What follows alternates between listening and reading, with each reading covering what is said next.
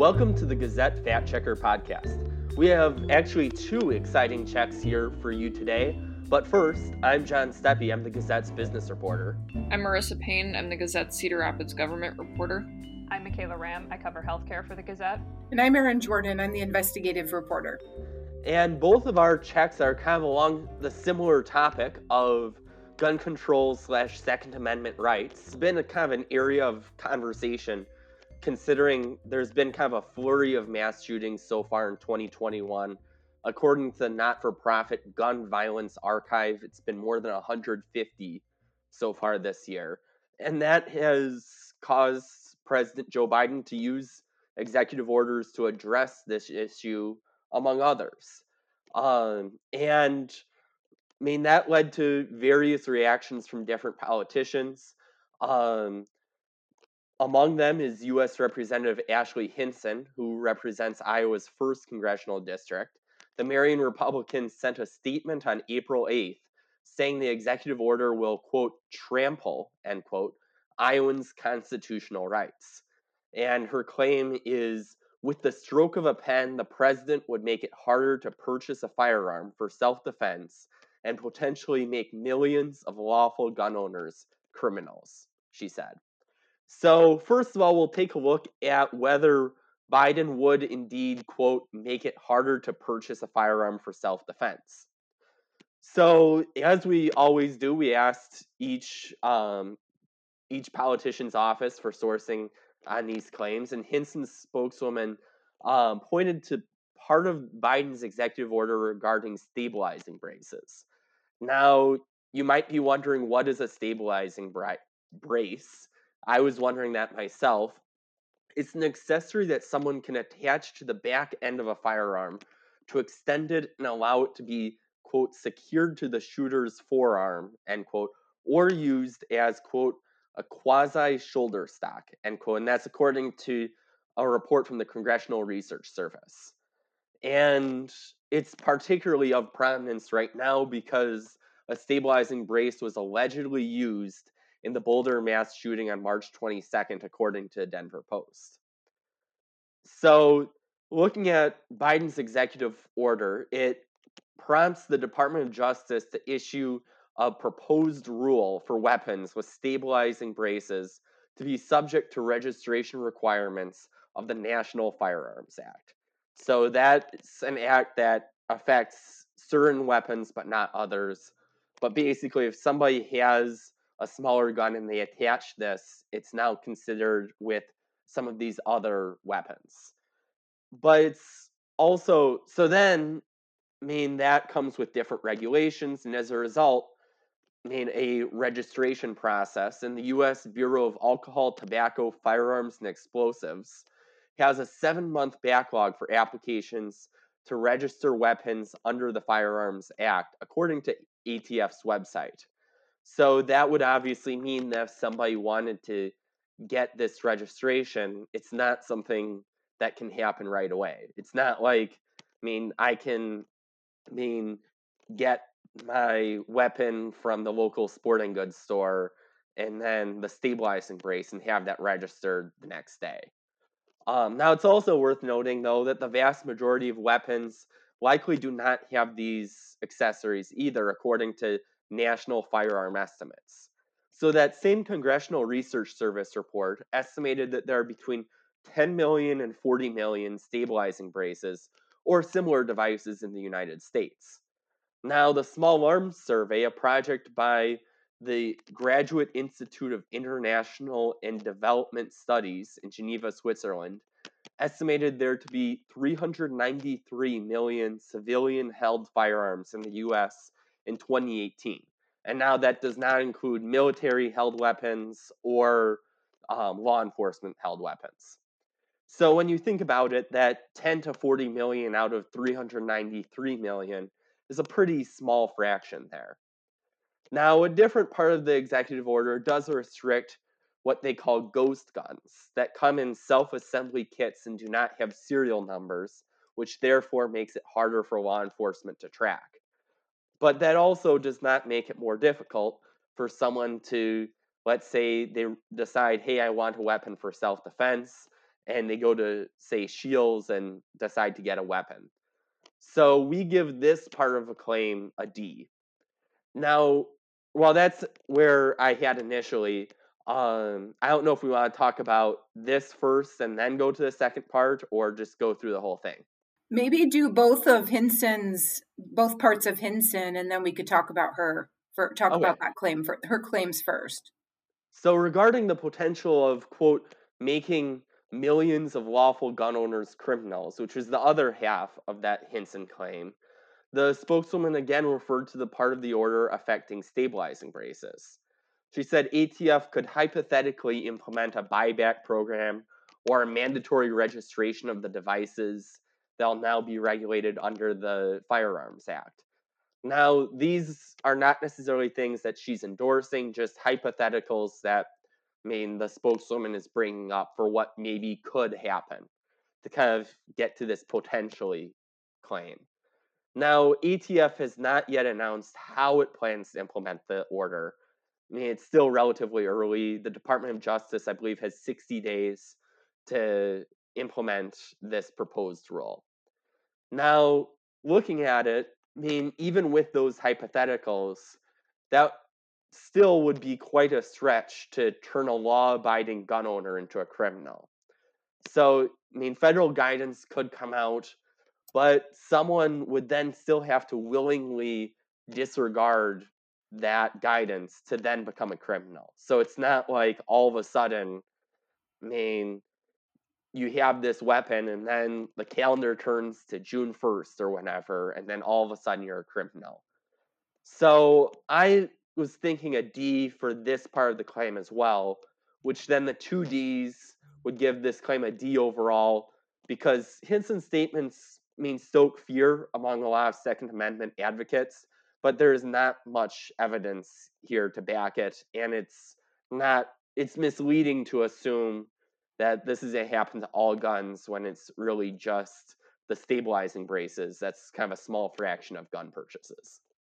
So now I'm curious to see what you guys think.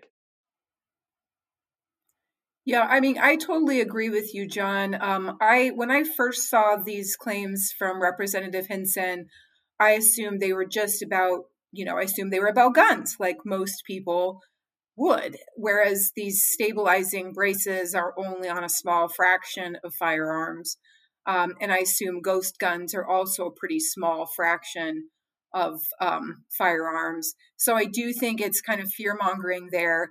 And so let's say the Biden administration did, or the ATF did have a buyback program. Usually those are voluntary.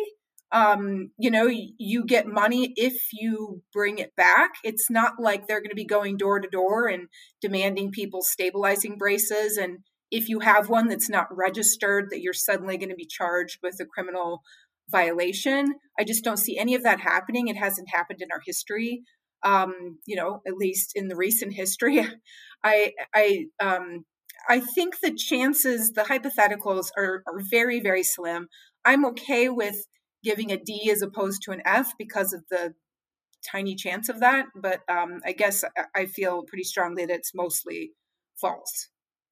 Yeah, I would absolutely agree with you, Erin. And just it, it, it's interesting to me that they've sort of taken issue with these very small. Well, I guess I shouldn't say small, but this it seems to impact a very small number of gun owners. I mean, just because your um, Eh, these accessories aren't registered with ATF, that doesn't mean that they can't use the gun, right? They just aren't able to use these accessories, right?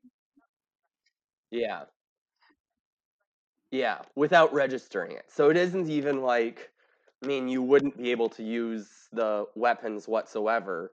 It's just you couldn't have this accessory attached to it without registering it. Right. So hypothetically, you can still use your weapon for self-defense. It's just the the issue comes if you want to attach that accessory. Um, and even then, it, it is possible for you to eventually register it. It'll just take some time. It sounds like. Um, it, it's also interesting to me that they seem to be taking issue with restricting ghost guns. It. I guess I maybe need some more context on ghost guns, but my understanding was that they're just like untraceable weapons that can be a big concern for federal officials, right? Yeah. So you don't have serial numbers, and you can assemble it, I believe I read, in as short as 30 minutes. so you can put it together quickly. It can't really be traced. So it kind of causes a lot of issues in Mm. terms of law enforcement. Which that's not necessarily restricting then a, a gun owner who wants to purchase something at a sporting goods store. Like just because they aren't able to, to Yeah, get exactly. these assembly kits doesn't mean that they can't go to their, you know, sporting goods store down the street and, and purchase a gun. So I, I would think that this but I guess it, you know, maybe to kind of Erin's point, there, there's a larger concern of the implications down the road. Um, but I do agree that this this seems to be a lot of fear mongering and mostly false.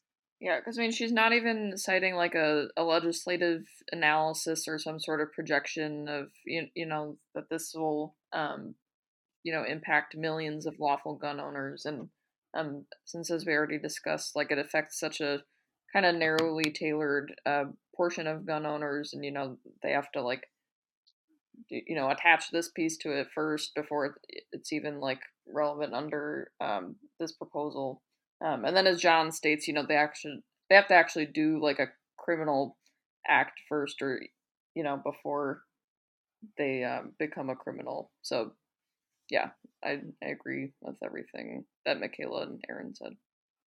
Right. They have to willfully ignore the law. If there is a law, that's the thing. There's not even a law proposed yet. Um, they'd have to willfully ignore it um, in order for them to become criminals. Um, and in that context, that's not, you know, your average Joe who has a, a gun for self defense. Like, ideally, that wouldn't be something that they would have to worry about. Yeah. And I was kind of thinking about it almost like, okay, if they all of a sudden had an order saying that you can't light fireworks off after August 1st. I mean, just because it's August 1st and you have some fireworks in your garage doesn't make you all of a sudden a criminal. I mean, you still have to willfully, I mean, set off the fireworks. And I think too about um, using guns for self defense. Obviously, there's recreational use of firearms and things like that, but it seems like these stabilizing braces, given the role they've played in some of the mass shootings, um, don't seem to be like the type of attachment you would put on in a self defense situation, like where someone's breaking into your house or, or something like that. And it just, um, it, it seems like it seems strange that Hinson would make this blanket statement for these types of attachments, which um, don't seem to be what the bulk of um, people who have guns for self defense or for recreation would have or want to have. Right. It's like the same conversation with bump stocks. Like I remember when that was a huge conversation around because that was used in another mass shooting and just, you know, normal everyday people who have their handgun for self-defense don't need these type of attachments. If if that was your intent with purchasing the weapon, then these these kind of accessories that make these mass shootings easier to conduct um, really not something that the everyday american needs at this point from my understanding um, so it is interesting that they've sort of taken this accessory and, and really driven that home as, as a part of this issue. So then are we in agreement here on a D for this part? I agree. I do. Awesome. So then moving on to the second claim here.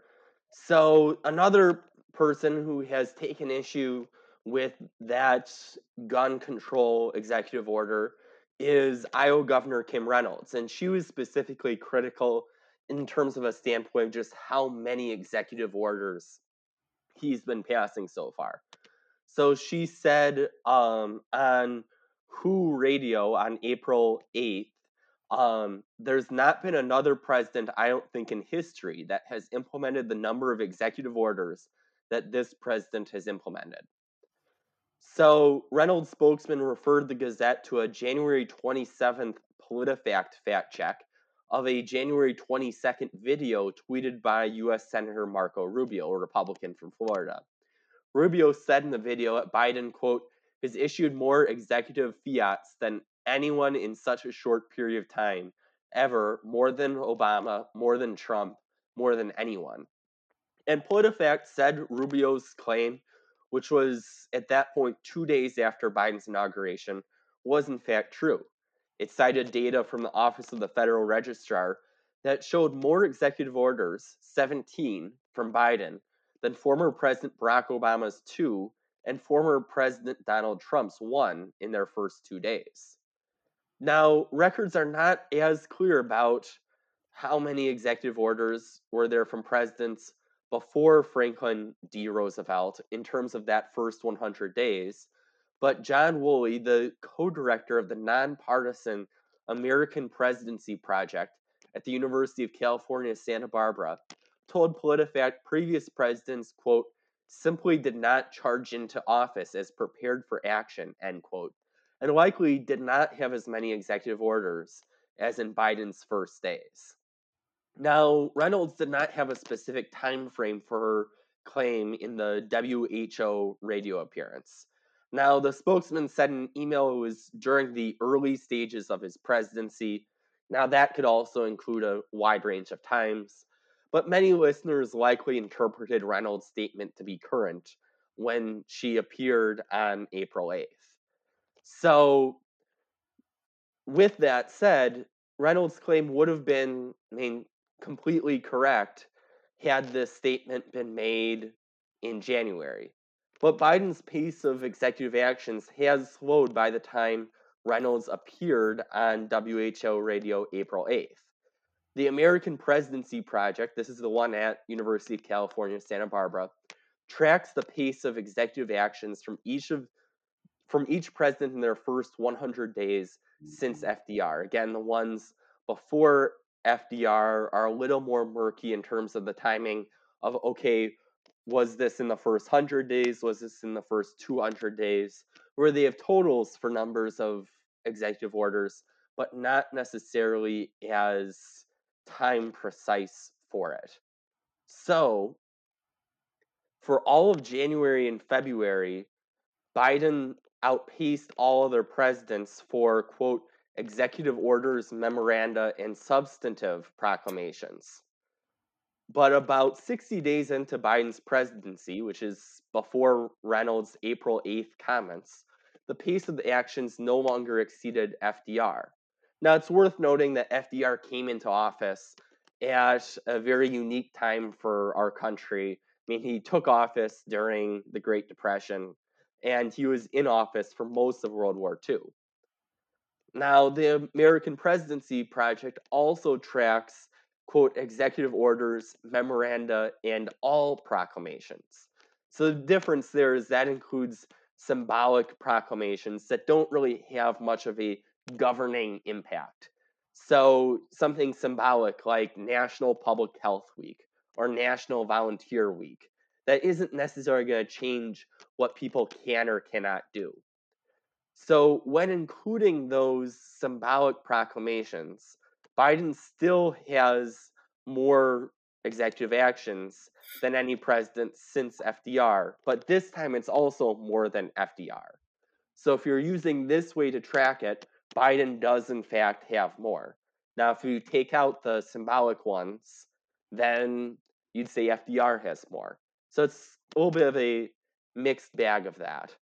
Um, now, I was mentioning earlier how the timing before presidents or before FDR for presidents is a little more murky. The American Presidency Project does track the total executive orders per year for all 46 presidents. So, of course, you have some one term, one two term, and then you have FDR, who is in office for 12 years. But that per year kind of evens that out. And they most recently updated this data April 20th, and at that point, Biden is at pace to sign 160 executive orders per year, according to the American Presidency Project's data. Now, six presidents have higher exec well, I should say had exec higher executive order per year rates than Biden. Taft, Wilson, Harding, Coolidge, Hoover, and Roosevelt. So a little bit of throwback there to U.S. history class there. Um, so at one time, this claim would have been kind of a, I mean, textbook A, where yes, there's this data to prove it, but now Reynolds' information is outdated and now only true if you include these proclamations that don't really have much of a policy impact on the country. So I was kind of going back and forth here between a B and a C I'm leaning towards a C, but interested in hearing what the team thinks here. I just wanted to say um, I like that um, history you have about FDR. I think when we first mentioned that organization that tracks executive orders, we use the phrase since FDR. I think we need to say something like including FDR because oh, I was thinking they did it after his term. And then there's this other group that did pre FDR. And so I'm like, well, where does he fall in that? Um, yeah, I, will clarify that. I think that would be good. And then, um, you know, because that, I mean, that was part of my confusion, I think, early on. I'm like, wait a minute, so who has the most? And it sounds like what you're saying is with um, the proclamations, like about like um, volunteer week or that kind of thing, um, Biden has more. But if you, and, and, he's on pace to have more, I guess, because he's only been in office X amount of time. Yeah, so it's comparing his first however many days to FDR's first however many days there. Oh, okay. So okay. it's kind of a chart that kind of maps, okay, I mean, this goes at this rate and then another one goes at that rate. So I realize I'm talking with my hands, which is not very helpful for our listeners. So if you're listening, imagine a couple curves on like a line graph and you kind of get the idea there. Okay, so um, with proclamations, Biden has more in his term of office so far than FDR, who's the next highest. Yes. Okay, without proclamations, if you exclude those, which I could presume that there would be a lot more of those nowadays than maybe there were during World War II. Like, we probably weren't as concerned with, like, let's declare this volunteer month or whatever. Um, yeah so without the proclamations, FDR had most in his first uh, yeah. Uh, so many days. Okay. Yeah, so that's the comparison between what they call substantive proclamations and then these more symbolic ones like the National Public Health Weeks, those types of things. Okay, and so to clarify then, those substantive doc- or orders, Biden signed more of those in his early days than any other president has, including FDR, right? Yes, until about that 60 day mark when then FDR took over okay. the lead there. Okay, gotcha. So at one point, I mean, no matter how you map it, Biden would have had the most. Mm. But then between kind of that 60 day mark and when Reynolds, well, after that 60 day mark, then that's when that information from Reynolds became outdated. I also feel like um, just quoting, you know, using the fact check of Marco Rubio is, um, you know, is, is not, I mean, we don't think, I don't think we should give much credibility to that because it was at a completely different time. I think it's fine to put it out there, but, mm-hmm. um, you know, people are, you know, you need to make sure your facts are correct when you say them. You know, something in April may not be correct from when it was, uh, you know, in late January. So especially because that was, I mean, two days into the Biden presidency when Marco Rubio said this. Now we're, let's see if I can do math, about 90 ish days as we're recording this. So, mm-hmm. I mean, a lot has changed kind of in between that. Um, I mean, he had kind of that whole pile of executive orders that's kind of in a photo that he was signing on, I mean, day one and day two. But then, I mean, a whole lot has happened since then. And I mean, if I'm doing my math right, that's probably around day 75 ish when Reynolds made that comment. Yeah, and it seemed like the spokesman was trying to go back and say, like, oh no, she was referring to early presidency when that the context and and you included this in the fact check the context of her radio appearance was not that i mean she she made the statement yeah. the day after he signed the executive order about gun control so listener would ascertain that it was current statement rather than kind of a, a previous statement um I don't know if we'd be interested in this, but I was just curious about this. I wonder if it's worth including the number of proclamations from Obama and Trump. You know, like this FDR yeah. context is really interesting, but I wonder if like a modern president needs to be included just to like Oh, I, I don't know, but I, I leave it like at the same point, right? Right. Like say, yeah, like at are... sixty days, what did Trump have and what did Obama have, or you know, at this at kind of early in their presidency, like we are for Biden. Mm-hmm. Okay. So Is that what I you're thinking, that, Michaela? Yeah, that's what I was thinking. So I know that Biden is higher significantly than Obama and Trump. Okay. So um, that is one thing that I do know off the top of my head. Um, I don't have the exact numbers off the top of my head. Um, so it is more than recent presidents, but I mean, in terms of this look at okay, more than any president ever. That's where kind of this FDR. So you're saying like overall, um, that, yeah, that even compared to Trump's overall executive orders or you know Obama's, that Biden has already issued more. Like, do we have those numbers? Because that was one of the things that I was curious about, just because so many of Biden's executive orders are aimed at kind of undoing what Trump did. So like you know in my, in my mind it would make sense that biden i mean you know maybe he hasn't gotten around to everything yet but it would make sense that um the numbers there might kind of match up because biden's you know kind of aiming to fix and undo um you know the, the things that trump um, implemented in office that he viewed as harmful and you know so now now reynolds can kind of uh, you know as a republican and a Trump supporter, um, she can, you know, take issue with Biden doing this. Um, but essentially, you know, he's kind of just trying to fix, like, you know, the things that he felt uh, Trump damaged in office. Yeah, that's kind of what I was expecting to maybe see as I was looking at this. And then I saw, okay, Biden really is actually outpacing Trump on this. So it I mean it's not just the reversals. Um, now there is some data out there. Um, I can't recite off the top of my head about okay, what are the reversal rates of how many of these orders are simply, I mean, reversing what a past president has done um, compared to actually new orders. But in terms of just overall, yeah, Biden is outpacing Trump so far. So, what do we think about grades here? I've been thinking about this. I mean, um, there's there's more truth to this.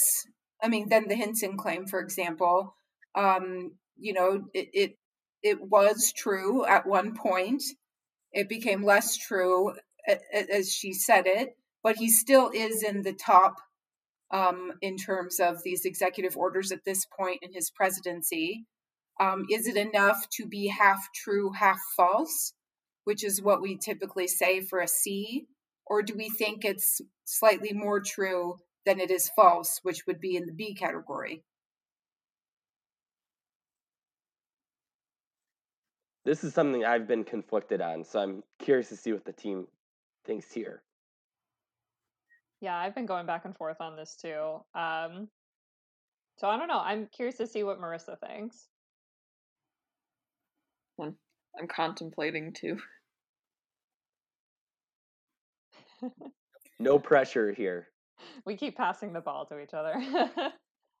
I guess I guess just to I mean half true, half false. Um it's really I don't know. I it's really more true than it is false in my mind. Um I'd be okay with a B. I'd also be okay with a C, but I think I feel a little bit better about a B. I don't know.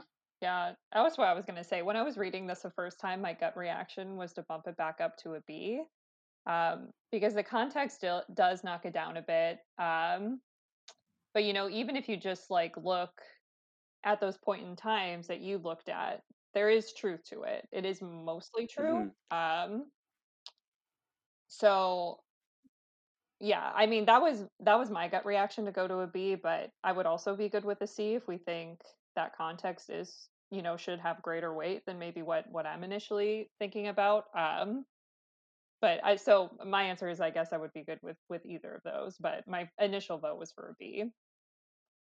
And now that I think about it, I'm kind of now leaning more towards a B because the other thing too is, I mean, it isn't like Biden was I mean, the 33rd highest in this. I mean, there were, even if you look at the pre FDR metric of okay, executive orders per year, I mean, that's the lowest ranking that Biden has in this, and that's seventh. So, I mean, he's still definitely in that upper echelon there of executive orders. So, while he might not be the most in, I mean, most ways of tracking it, he's still, I mean, up there. All right, Marissa, we were ready for you to throw a grenade in mm-hmm. here. I don't know, because I mean, the thing that holds me back from being supportive of a B is is just like that other presidents at different points have outpaced him, but it's also difficult to judge since you have like you know entire presidencies to already assess for you know pre-Biden presidents, whereas Biden, you know, here we're just about three months into office. Um, so yeah, I, I'm still kind of torn. Yeah, there really Well- are kind of a lot of intricacies here. Well, you know, um, I think about just nuts and bolts.